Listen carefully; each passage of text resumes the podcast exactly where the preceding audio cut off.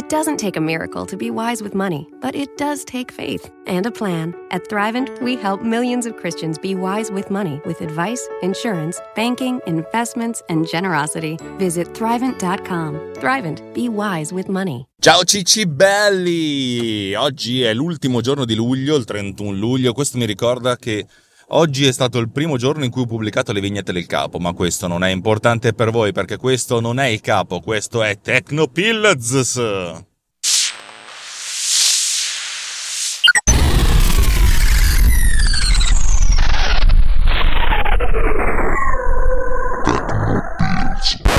Oh, oggi interrompiamo per, un, per, una puntata relativamente breve eh, la serie di puntate, la serie di episodi che sto, uh, che sto parlando. Mi piace che sto parlando, proprio un termine di una, di una delicatezza, di un'eleganza che, che neanche io so come, tipo scendi il cane che lo piscio.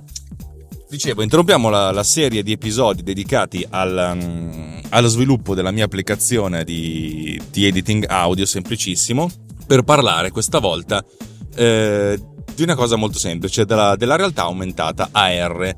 In, in, pratica non tanto di, di, di, come implementarlo o cose del genere, ma come funziona, quali sono i principi con cui funziona la, la, la, realtà aumentata, ma non solo, perché la realtà aumentata, il principio fondamentale è quello del camera tracking. Il camera tracking è quella serie di procedure di, di analisi un, un, di una serie di immagini, di un filmato, per ricostruire l'ambiente tridimensionale e il movimento della telecamera che li ha inquadrati.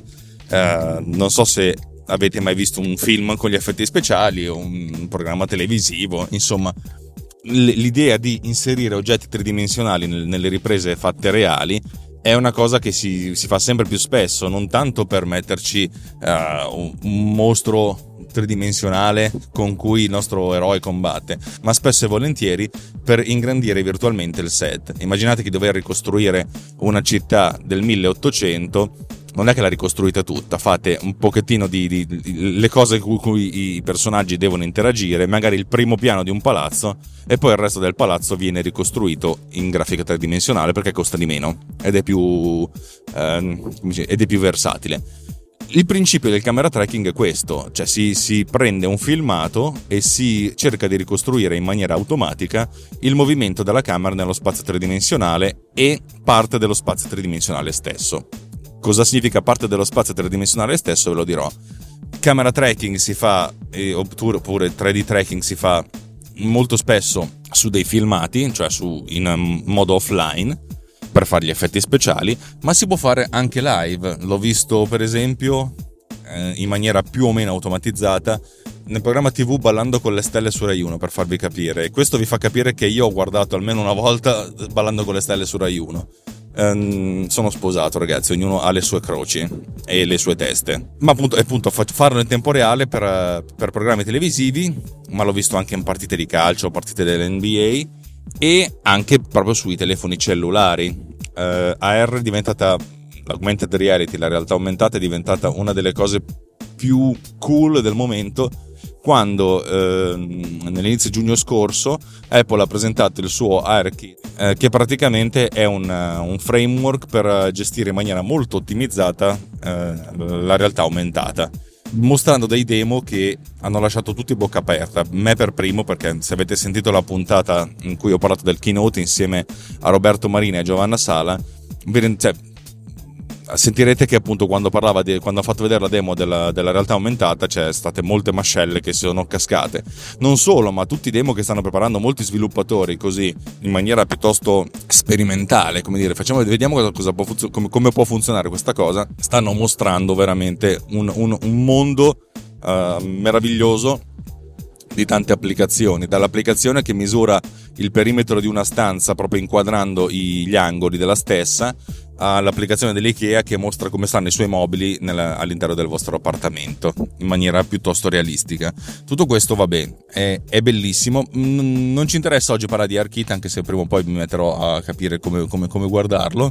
Ci interessa invece capire come funziona e voglio raccontarvi un po' la, la parte in maniera piuttosto, piuttosto blanda, come funziona la parte matematica sottostante. Allora, partiamo dal principio inverso, nel senso come si rappresenta un mondo tridimensionale su un display bidimensionale, dove la rappresentazione può essere quella di un videogioco, state giocando a Quake per dire Doom no perché era un'altra cosa, e la visualizzazione di questo mondo tridimensionale, io parlo di Quake perché è stato uno dei primi a essere in tre dimensioni e uno dei più eclatanti, la rappresentazione di un mondo tridimensionale su uno schermo bidimensionale, ma non solo, il mostro che dicevamo prima che si trova nell'ambiente bidimensionale è praticamente un modello tridimensionale che viene ridotto nelle due dimensioni e mostrato a video.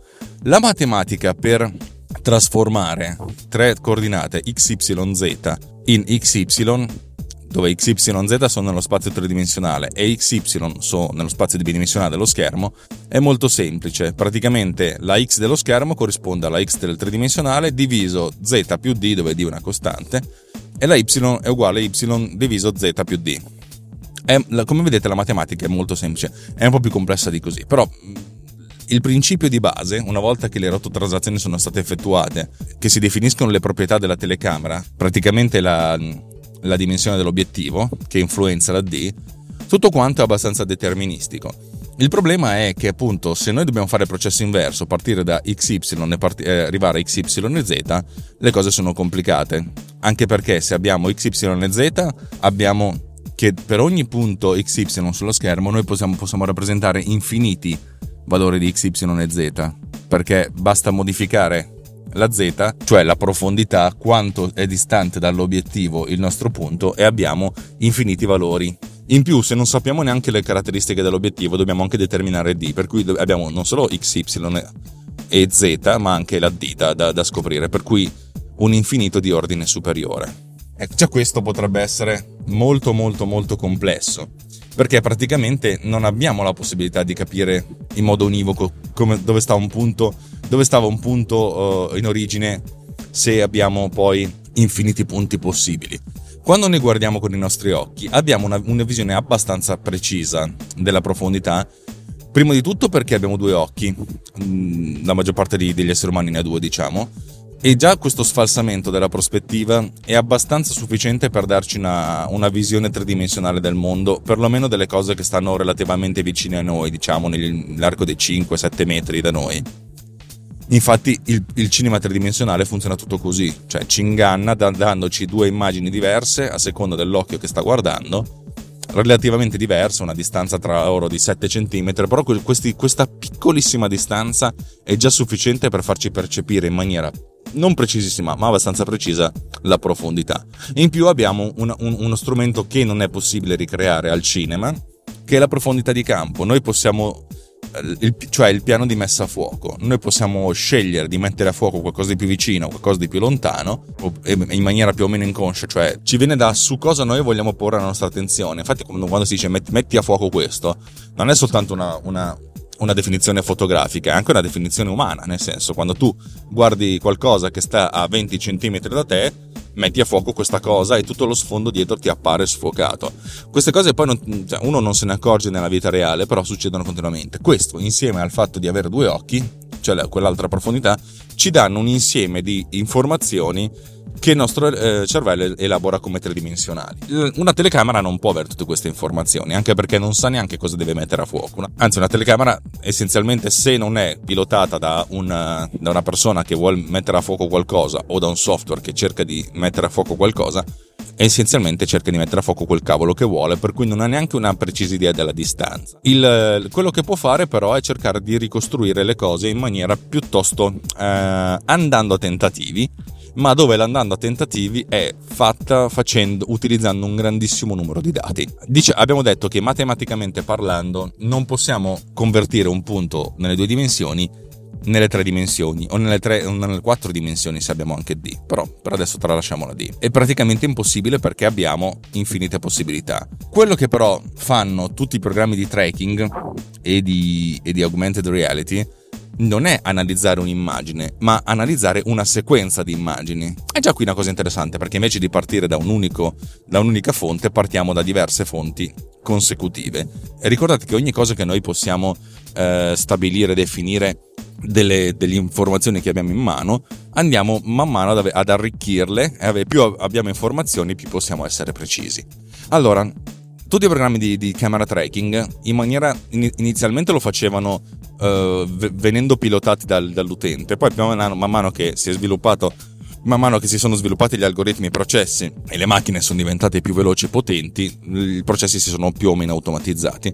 Insomma, tutti gli, tutti gli algoritmi identificano nella prima immagine del nostro filmato o della nostra sequenza che viene data in pasto in tempo reale dei punti, diciamo, proprio in maniera che potrebbe essere arbitraria. In realtà questi punti vengono definiti sulla base di eh, zone dell'immagine che hanno un elevato contrasto. Mettiamo caso che state eh, andando su una strada deserta, inquadriamo essenzialmente la strada. Se la strada è liscia, non, non ha dettagli, non ha particolari, praticamente potrebbe essere una macchia nera. Ma se già aggiungiamo le righe eh, di mezzeria, presente quelle bianche che dividono una corsia dall'altra, abbiamo che abbiamo tanti piccoli rettangolini mappati sul terreno e possiamo definire come zona di contrasto eh, i quattro angoli di ognuno di questi rettangolini. Ecco, i programmi di, di, di realtà aumentata di tracking fanno questa cosa, vanno a identificare delle aree in cui ci sono dei punti di contrasto, cioè che possono essere riconducibili a degli oggetti piuttosto definiti. Allora, questo è un esempio molto semplice perché poi se guardate una strada capite che i, i punti, i punti di, di, elevato contrasto sono tantissimi. Prendete un cartello stradale, i quattro angoli del cartello stradale sono dei punti di elevato contrasto, ma se c'è un'indicazione anche tri, di un triangolo, anche i punti del triangolo sono i punti di elevato contrasto. Insomma, diciamo che ce n'è tantissimi, ma anche le piccole, le micro crepe dell'asfalto sono punti di elevato contrasto. Insomma, ce n'è tantissimi di punti del genere. Quello che i sistemi di tracking fanno è andare a cercare poi gli stessi punti nell'immagine successiva.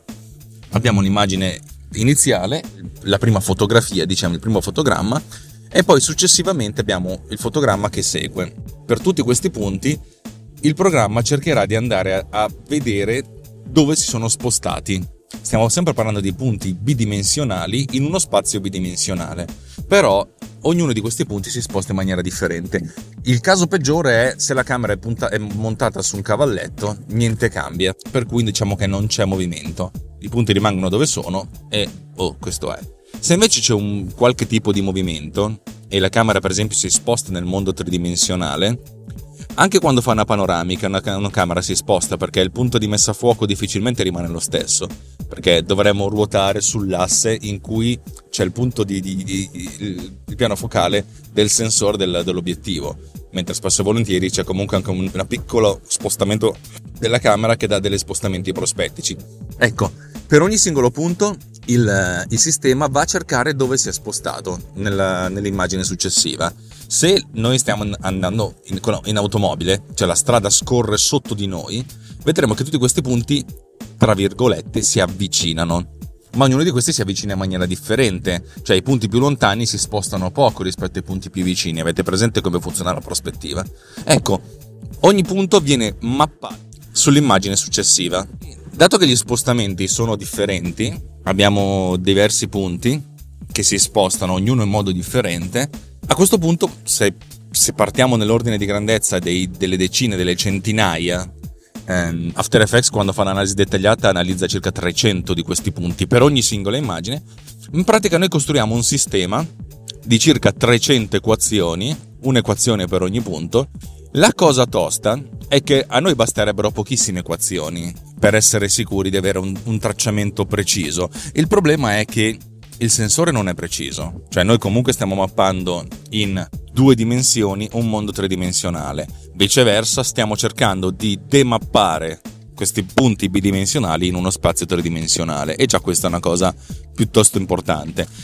Ma abbiamo degli errori di rilevamento, cioè comunque il sensore ragiona in pixel e per cui c'è lo spostamento di tot pixel. Possiamo anche andare a fare delle analisi in, in, con il subpixel, cioè praticamente dire che lo spostamento è un vettore eh, di, magari non di numeri interi ma di numeri reali o comunque in virgola mobile, però comunque c'è un errore abbiamo degli errori di misurazione, abbiamo un sacco di errori da mettere dentro. In pratica per ogni equazione abbiamo un sistema che cerca di identificare quattro variabili sulla base di due. Se non avessimo questi errori di valutazione ci basterebbero tre equazioni, cioè tre punti. Ma dato che abbiamo questi errori di misurazione, di valutazione, e ogni errore è diverso per ogni equazione, in pratica comunque noi abbiamo bisogno di quanti più, quanti più punti possibile per far sì che questa risoluzione matriciale vada a minimizzare questi, questi, questi errori, cioè tenendo conto di questi errori vada a minimizzare. Ancora una volta, dato che l'errore è diverso per ogni singola equazione, in pratica noi non possiamo arrivare a una soluzione corretta, cioè non siamo sicuri al 100%. Avremo comunque da risolvere, se abbiamo 300 equazioni, dobbiamo trovare 302 variabili, per cui matematicamente parlando stiamo ancora parlando di valori che sono indefiniti, sempre due infiniti di due ordini superiori. Ma quello che noi possiamo fare, dato che non abbiamo solo soluzioni matematiche, ma anche soluzioni euristiche, è quella di andare a trovare il sistema che minimizza questi errori. Non il sistema ottimale, ma il sistema che li minimizza in maniera piuttosto complessa. Dato che stiamo cercando di risolvere problemi con un, un, una matrice dei 300, dei 300 valori per 4, anzi 5 probabilmente perché c'è anche l'errore, Insomma, diciamo che abbiamo bisogno di tanta potenza matematica, anche perché la soluzione non è esatta, ma è la migliore approssimazione. E questo serve per lo spostamento del, de, tra il primo e il secondo fotogramma. Stessa cosa dal secondo al terzo fotogramma.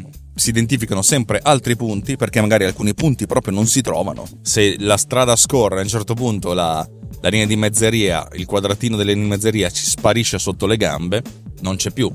In pratica ogni volta una buona percentuale, una percentuale non indifferente di punti, potrebbe arrivare anche alla metà, viene buttata via. Per cui abbiamo che questa matrice ha un sacco di grandissimi punti di domanda, per cui capite che non, non stiamo lavorando su preci- delle precisioni molto elevate, stiamo, stiamo lavorando su delle, preci- delle grosse imprecisioni. E ripetiamo questo processo fotogramma per fotogramma.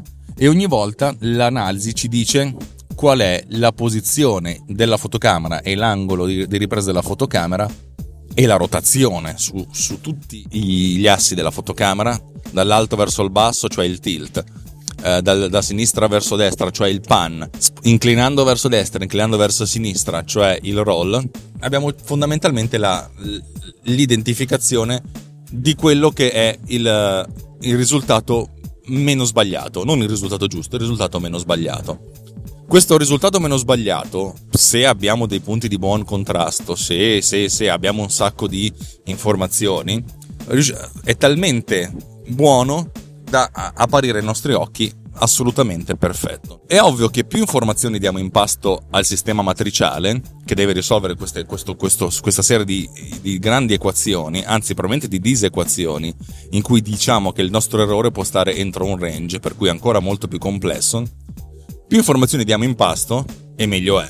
I primi, I primi, sistemi di augmented reality eh, praticamente u- utilizzavano il sensore della, dell'obiettivo della camera e come altre informazioni ave- avevano la bussola messa nel telefono, eh, l'accelerometro e il GPS. E il motivo per cui c'erano alcuni programmi che davano informazioni geografiche e quando alzavate il telefono vi, mostravano a schermo eh, le indicazioni dei punti di interesse. Però erano, se vi ricordate, traballavano, erano molto mobili, erano molto imprecise come cosa. Ma perché il GPS è impreciso? Perché tutte queste informazioni sono relativamente imprecise. I telefoni di oggi hanno accelerometri, ma hanno anche giroscopi, hanno degli sistemi eh, molto più precisi di, di misurazione. In più, alcuni telefoni hanno anche più di una telecamera ne hanno due, come l'iPhone 7 o Project Tango sviluppato da Google due anni prima. In pratica hanno moltissime informazioni in più su cui, su cui, basarsi, per cui riescono a dare in pasto al loro motore di elaborazione di queste disequazioni molti più vincoli. E più vincoli dai, più sei preciso. Tutte queste informazioni che vengono fornite servono per ricreare il movimento della camera e le caratteristiche della camera stessa. Quando noi facciamo riprese con una telecamera, noi possiamo anche cambiare lo zoom, avete presente zoomare avanti, indietro, cambia- cambiare praticamente la, la dimensione del nostro obiettivo. Però se già diciamo che non cambiamo la dimensione dell'obiettivo, cioè se la D non varia da, da fotogramma a fotogramma, già possiamo essere molto più precisi. Anzi, alcuni programmi di tracking 3D ci, ti chiedono: sei, tu sai qual è l'obiettivo che hai usato? La lunghezza della focale? Perché se lo sai, praticamente D è deterministica, lo so eh, spesso e volentieri non, uh, non, la sappiamo oppure possiamo dare un range, però un telefono cellulare lo sa perché lavora col sensore e la D non cambia, non c'è una messa a fuoco, uh, cioè non c'è un cambiamento della, della dimensione della, fo, della, della lunghezza della focale o se c'è comunque deterministico perché viene impostato e per cui viene letto, per cui abbiamo che il valore di D è determinato, abbiamo una variabile in meno da, da scoprire. Il fatto di avere dei sensori di orientamento molto più precisi ci dicono, ci sanno, ci sanno dire esattamente non solo come la camera si è spostata, ma qual è il piano eh, reale, in pratica qual è l'alto, qual è il basso, per cui già questa nuvola di punti che noi tracciamo nelle tre dimensioni, noi possiamo anche dire che alcuni punti sono complanari e stanno sul piano di per terra oppure stanno su una parete. Tutte queste informazioni che vengono passate servono per velocizzare questi calcoli.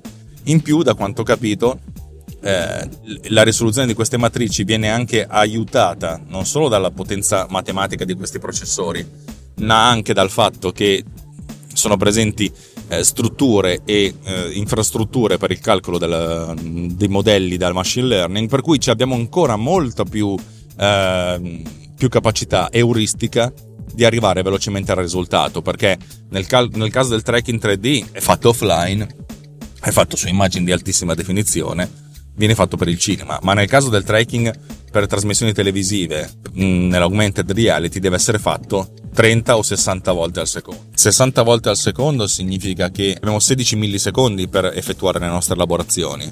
Non è niente, cioè fare questi calcoli con elevati numeri di punti, eh, con gli errori di arrotondamento e di calcolo, eccetera, eccetera, non è, non è indifferente. E il, riuscire a farlo in maniera più eh, efficiente e veloce possibile, perché oltre a fare questi calcoli, poi bisogna dare al, al, processore il tempo di elaborare poi la scena tridimensionale, di fare tutto quello che il programma deve fare, comunque dobbiamo essere molto molto molto veloci. Insomma, questi sono i principi con cui il camera tracking, il 3D tracking eh, funziona e sui, cui, sui quali si basa l'augmented reality.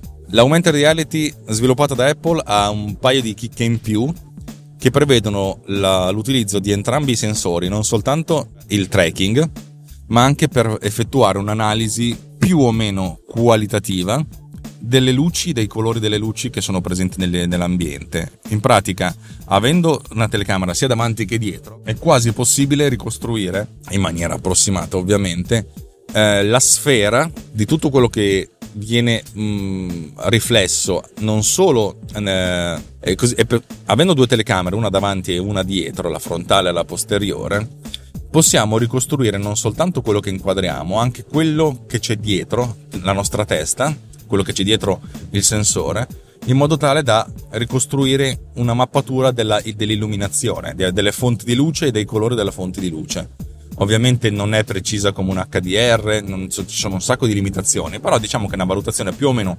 qualitativa per capire che magari la luce arriva da destra e non da sinistra e che magari una luce calda invece di essere una luce fredda. Questo ci consente di ricostruire anche parte dell'illuminazione sul modello per non solo elaborare eh, l'effetto della luce sullo stesso, ma anche un minimo di ombre e di shadowing sul modello che noi inseriamo nel mondo tridimensionale. E come ben sapete l'illuminazione e il color matching sono fondamentali per far sembrare un oggetto veramente presente in un ambiente e invece di farlo sembrare posticcio oltre ovviamente alla, alla, qualità del tracking 3D. Bene, dovrei aver detto tutto per questa puntata. Nel frattempo lo sviluppo dell'applicazione che, di, di, di, editing audio sta procedendo, pian pianino, ma con delle buone, poche idee, ma poco confuse, devo dire, per cui sono molto molto contento. Detto questo, per, per, questa puntata di Tecnopills su Runtime Radio è tutto. Alex Racuglia vi saluta e vi dà appuntamento a quando cavolo ci voglia io. Spesso e volentieri comunque di lunedì. Ciao!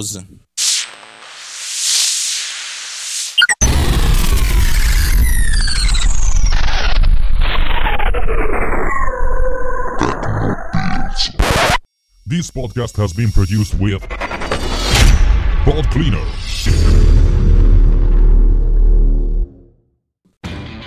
Lowe's knows you'll do spring right by saving on what you need to get your lawn and garden in shape. We do it right too, with deals to help you save every day. Like four bags of premium mulch now for just $10. And buy one, one and a half cubic foot bag of Miracle Grow vegetable and herb garden soil. Get a Bonnie Basics plant for free. Whatever's on your spring to do list, do it right for less. Start with Lowe's. Offers valid through 5 1 while supplies last. Bonnie offer valid on select 11.8 ounce pots. Valid in store only. See store for details. U.S. only. Excludes Alaska and Hawaii. Hey, if you like free stuff, you're gonna like Tim's Rewards by Tim Hortons. You can earn free food or drinks after every seven purchases. Cool. How do I win? Um, it's not a contest. You just use your Tim's Rewards card, and after seven purchases, you score a free coffee, tea, or baked good. Whoa, so I've got a pretty good chance of winning. Well, actually, you've got a 100% chance of winning. Those are great odds. they sure are. Free coffee and more with Tim's Rewards. It's Tim Hortons' way of saying thanks. Valid only at participating restaurants. Please visit restaurant or timhortons.com slash rewards for full program details.